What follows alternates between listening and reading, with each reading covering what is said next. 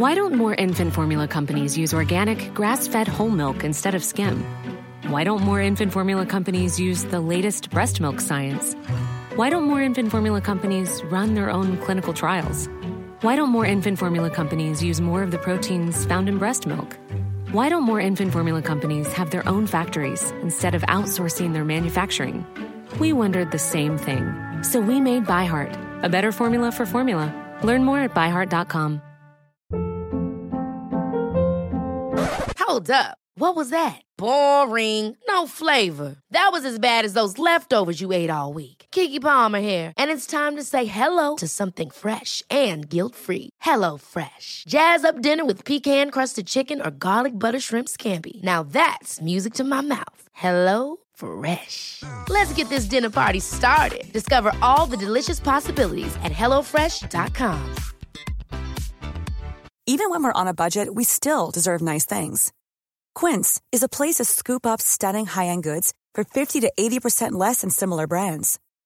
They have buttery soft cashmere sweaters starting at $50, luxurious Italian leather bags, and so much more. Plus, Quince only works with factories that use safe, ethical, and responsible manufacturing. Get the high-end goods you'll love without the high price tag with Quince. Go to quince.com slash style for free shipping and 365-day returns. Well, hey friend, it is Jess here. Just some once cancer researcher, once agoraphobe, now currently a podcaster who uh, is in a master's program and lives nowhere and travels alone for enjoyment. Back to talk about your hellish life and the ways to renovate that brain. All right. So, last time we covered a string of mental health issues that we hate to have, but often don't believe we can actually change, thus driving ourselves to mental energy draining that creates complete exhaustion, isolated self defeat, goal abandonment, and sometimes drug reliance over a lifetime. Really, a lot of low energy places to be. Or, you know, if you don't want to get stuck in that place, maybe we can do something about it by realizing that unprocessed emotions and thoughts will create vicious cycles that keep us trapped in depressive spirals until we break the cycle by changing our neural programs. And uh, I gotta say, that's really the point of this whole project. It's this neuroplasticity for trauma recovery that we talk about in the private podcast stream all the time these days. Moving forward, not staring backwards is the name of this game. But here today, we're going to pick back up and talk about another string of at least what I see as a cluster of related psychological hangups. It's the other end of the spectrum when we talk about hating life on mental illness. The high energy, physically activating neurotic disorders. So, I like to talk about these conditions together because one tends to bleed into the next and then the next. So, for simplicity's sake, I think we can categorize them as having a similar vibe. And if you learn to manage that vibe, maybe you can manage all of these brain activities together the way that I have. So, in my body, these mental health busters are on the same energetic plane. And in my life, that's wound up being a lot more useful than understanding pretty much anything else about them. And trust me, I used to obsessively research anxiety, as you might imagine. But at the root of it, it turns out that all I really ever needed to detect was one symptom and therefore make one point of mental activity contact so that I could start re regulating my brain and body back to a calm homeostasis. And that symptom was getting way too high frequency with my brain and body operations. So, yeah, I conceptualize these topics as, quote, high energy mental health disorders. And we're talking about anxiety, obsession, and attention deficit hyperactivity disorder today. Alternatively, like we already talked about, there were the low energy mental disorders, depression, rumination, and shame. Right? Like, can you feel the difference in energies in your body as you even consider what it means to be in the depths of depression versus when you're in an anxious annihilation? One drains your energy. It's exhausting. It pulls resources out of the whole body system and makes you want to retreat back to bed. It also pulls resources out of your cognitive options, leaving you without a lot of those energetically extremely costly activities, such as planning, adapting in the moment, critically thinking, and decision making, not to mention emotionally managing yourself. Those areas are just going to feel zapped. Honestly, because you aren't activating those parts of the brain when you have more survival centric shit to concentrate on, and only so much energy with which to do it. Hence, we get depressed, we lose interest in our hobbies, making social plans, or really doing anything. Because all of that is not so important when you might be dying. And your brain will convince you that that's like a daily steady state sometimes, if you're anything like me. Your head becomes less active just to keep emotional and survival processes running. And we're talking depression, shame, and rumination. Now, on the other hand, the other option builds up your internal energy. It feels overactivating. Your body is lit up like a Christmas tree. You might as well be vibrating through the walls. Your brain is operating a full light year ahead of reality, causing energetic mismatches throughout your day, such as interpersonal challenges, clumsiness, attentional wormholes, time distortions, and a constant trend of half aggravation that can be quick triggered into a full emotional meltdown. Your thoughts are often like so far ahead that this current moment just feels like an inconvenience. You know what I'm saying? It's not to say that you feel any better about what lies ahead or came before that moment.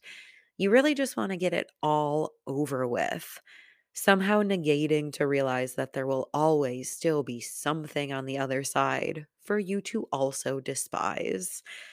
Yeah, hey, look, it's anxiety, obsession, and overactive thinking, commonly known as hyperactive ADD, slash maybe those time tested intrusive thoughts that we all love so much. Now, when it comes to the polarizing but equally upsetting events of chronic depression or generalized anxiety, it can be pretty challenging to find a start or finish line. You don't know where they began or why. One issue feeds into the next life destructive event, and then they rapidly degrade your physical condition to make everything a lot more baffling. But I don't think it all has to be this complicated.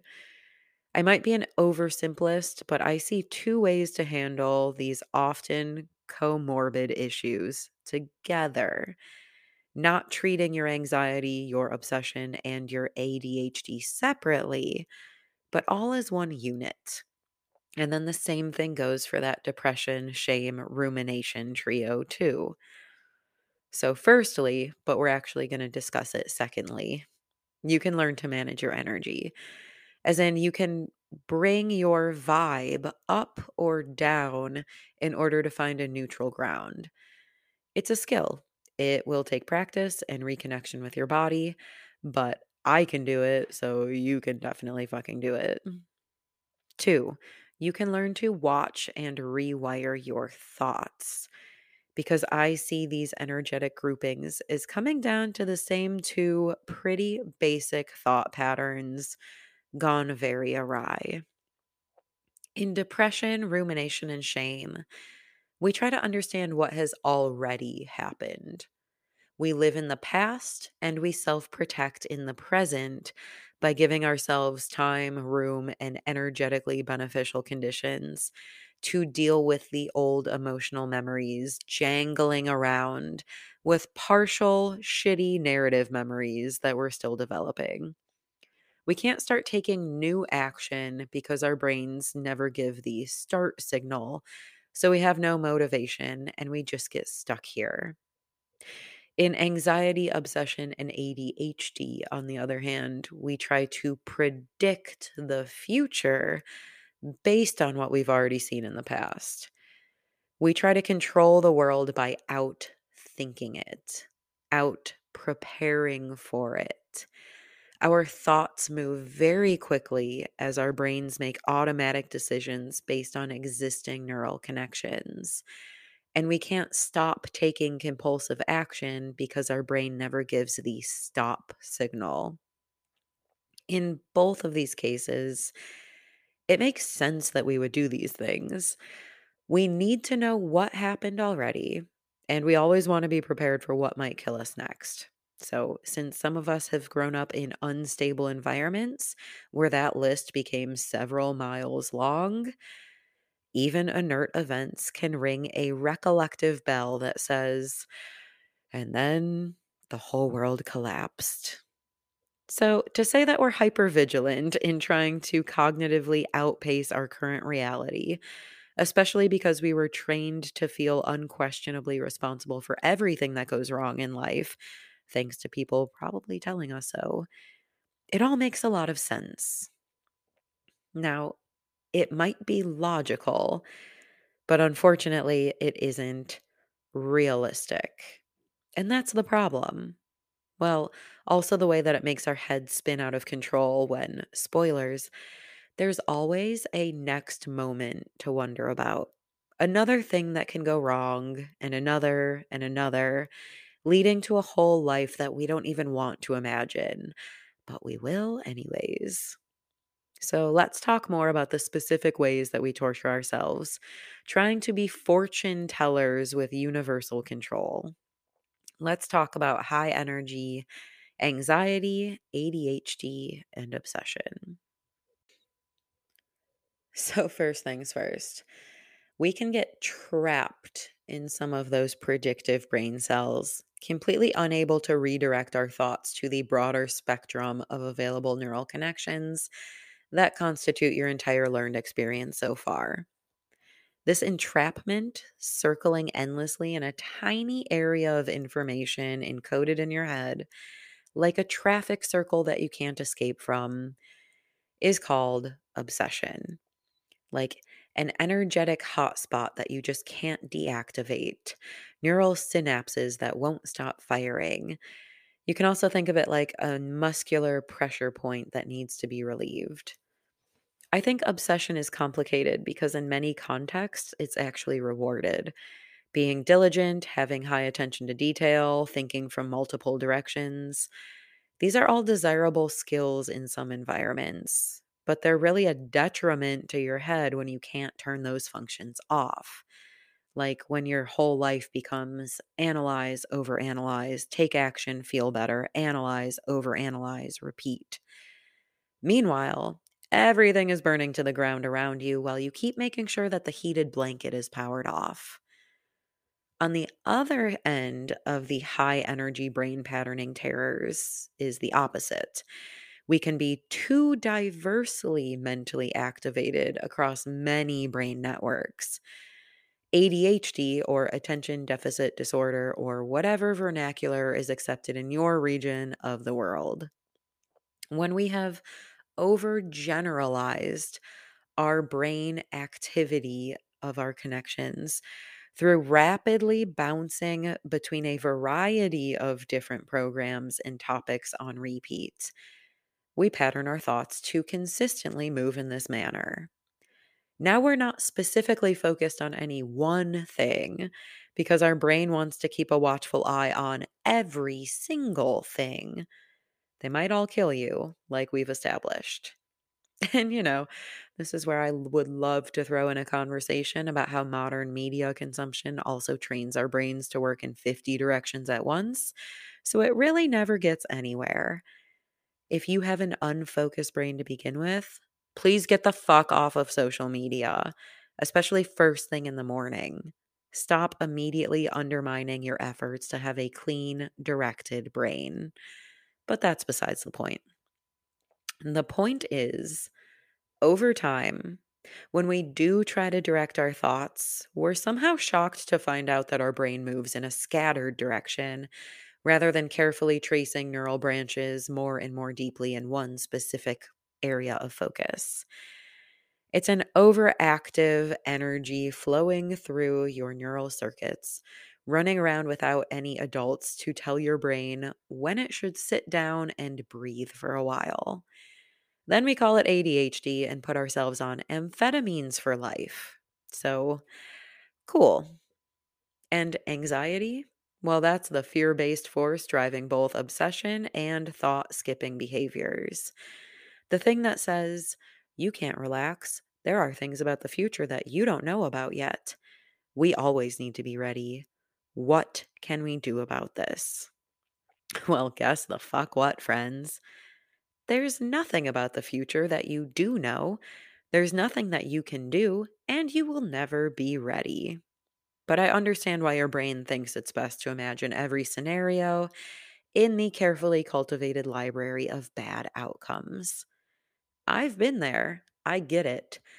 It just isn't helpful. Anxiety is worthless. You cannot predict upcoming events. You cannot predict people. Even if you could, you still can't control how things will actually play out in life. You can dream up 10,000 situations and find yourself weirdly disappointed when the 10,000th and first option is actually the one that comes to fruition. Look at all of these insomniac nights wasted. You still weren't more creative than random life events can be.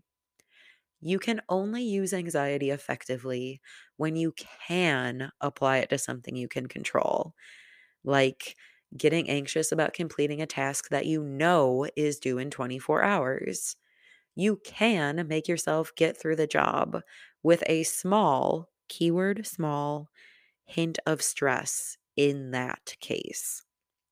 But the rest of the time, anxiety is a maladaptive, overgeneralized, tea leaf reading response to life that makes no logical sense one that will completely destroy your physical symptom- system if you let it get out of control, by the way. Anxiety and stress are like the same thing with your bodily activations, meaning they're designed to help acutely to get you out of momentary danger.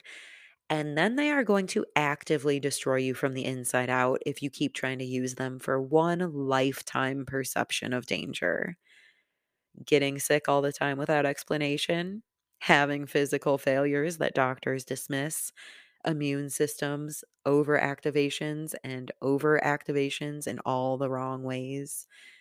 Well, it's your anxiety, like nine times out of 10. Just trust me on this one.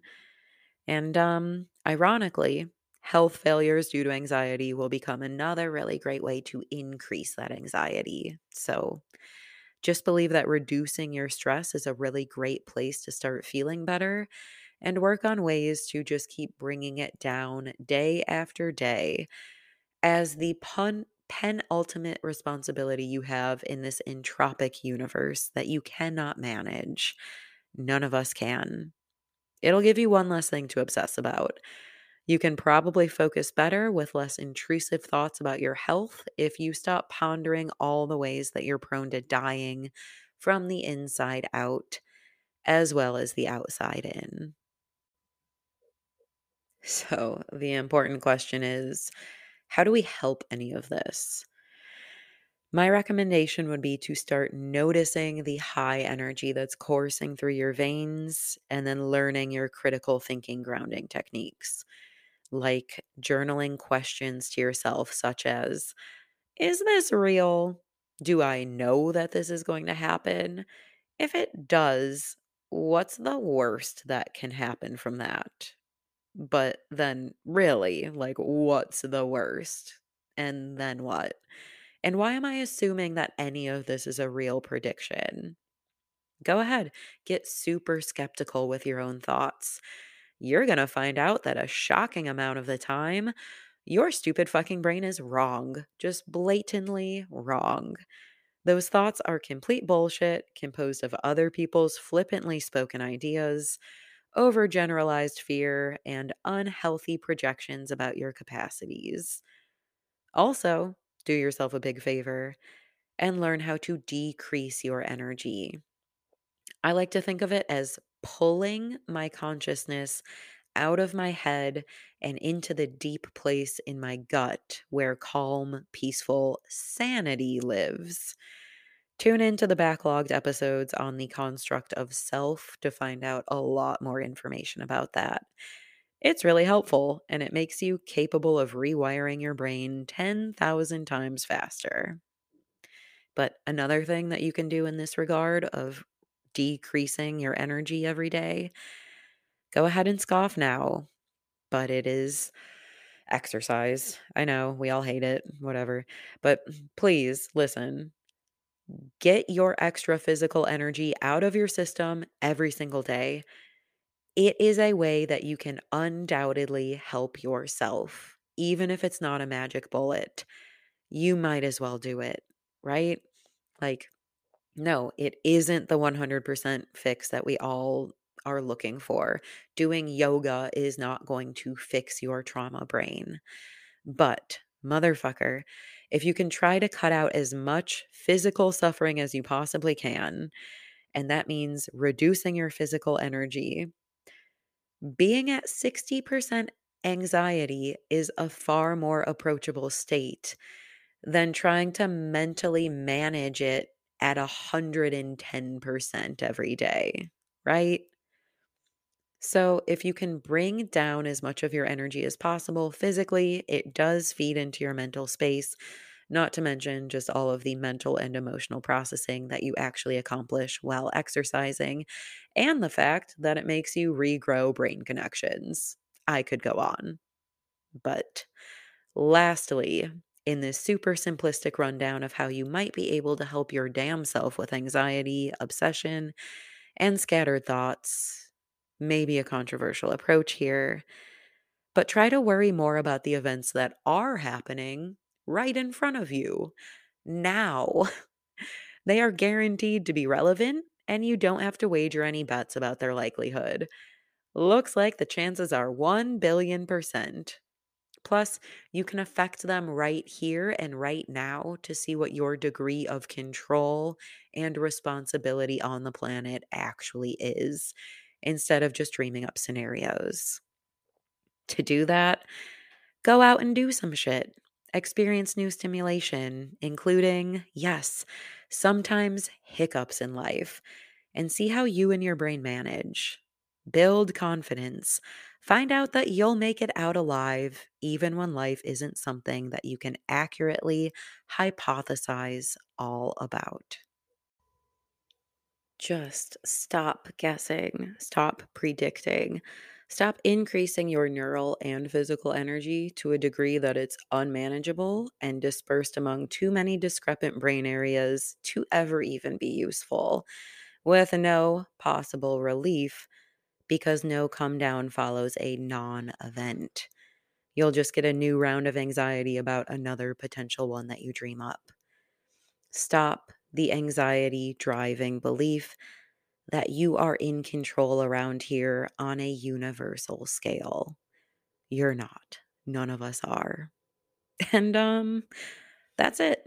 That's my tough love on anxiety and neuroticism.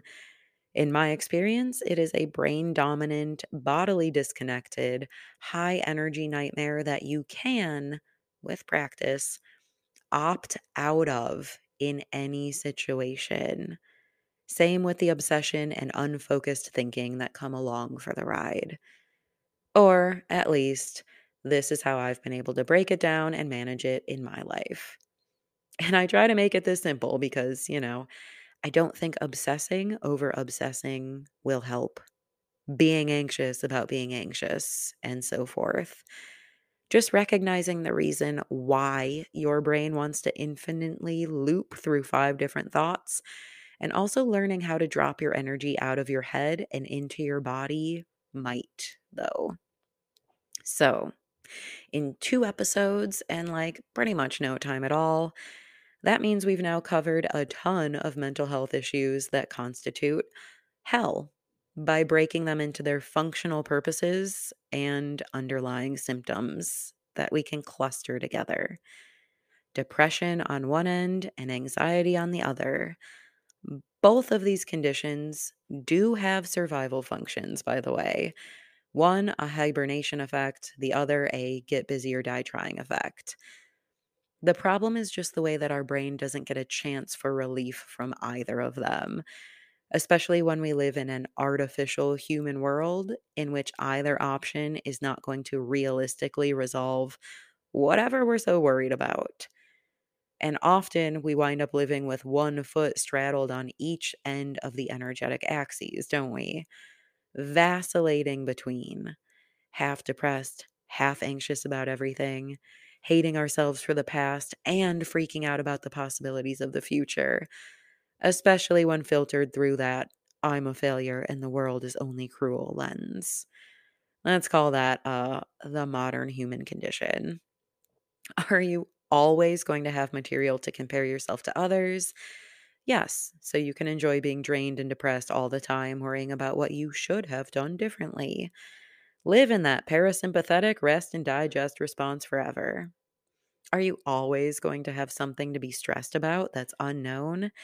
Yes, enjoy being riled up, anxious, and obsessive on a lifetime scale because our sense of stability is related to a thousand societal factors and a continual influx of dooming information. Turn on the news and love being continually sympathetically activated creating that fight or flight condition day after day. Now, you can go ahead and dial those things up to level 11 if you have a history of trauma in order to provide that historical proof that everything will go wrong and live on it for a few decades. Does that explain a lot of how you wound up here, trying to escape from whatever you're trying to escape from right now? Great. Now let's get it under control and move on from it. That's the thing that matters most. So, if you're looking for a lot more information or just some more relatable content right now on the horror story of living in this tug of war, somewhere between wanting to die because of the pain of the past and wanting to die because of the expected pain of the future, you know where to find it. I have been rapping about this for the past year and a half in the first chapter of this show. You can find all of that, like 200 episodes, at patreon.com. Just search traumatized motherfuckers. That's where what essentially has become a walk along with me course in understanding trauma brain from huge events down to the more subtle brain ticks safely resides. Trust me, I clearly was not always this informed or trauma management skilled. I promise see it unfold. And you might ask, why is this trauma recovery story so far hidden there on the Patreon?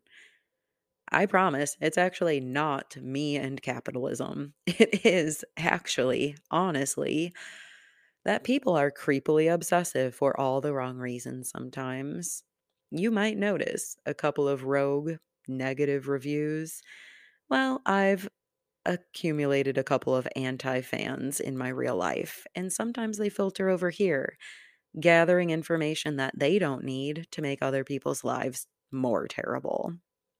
Also, it's because we started getting so niche down in our conversations around here after a year and a half of learning together that the material didn't really make sense to outsiders anymore. So let's shove that away from the public and you can be inundated with this whole series of informational episodes if you really want to dive in deeply. Lastly, because if you're interested, you can witness me on the verge of almost losing my trauma recovered mind, archived in a podcast over the most tumultuous year of my life there. So, as interesting as that probably is, I really don't love transmitting my high or low energy to people who don't need the extra influence. If you're still looking for a safe home to learn and talk about the most functionally fucked up things your stupid brain is always doing, I'm saying you know where you can find it. It's a safe place where you're among friends. Go to t-mfrs.com for more information to get to the Patreon and to also see the blog posted versions of these episodes. There you will also find the doodles that accompany these talks. So hit the blog and see some visuals. Get this information visually instead of just hearing it because your brain is better at sensory memory creation than the declarative ones. And that's it. I'll see you guys next time when we broadly detail the next thing I think you need to know about your trauma brain and subsequent life losing control of your brain to triggers, spirals, addictions, self harm, and bad habits. Till then, remember, you aren't alone. You are not broken. You are not doomed to live like this forever. And although booze will make everything we just talked about so much worse, ask the employees of the brewery I also used to work at. I think that's something to cheers to. So, hail yourself and cheers, y'all. My name is Jess, and I'll catch you next time. Bye.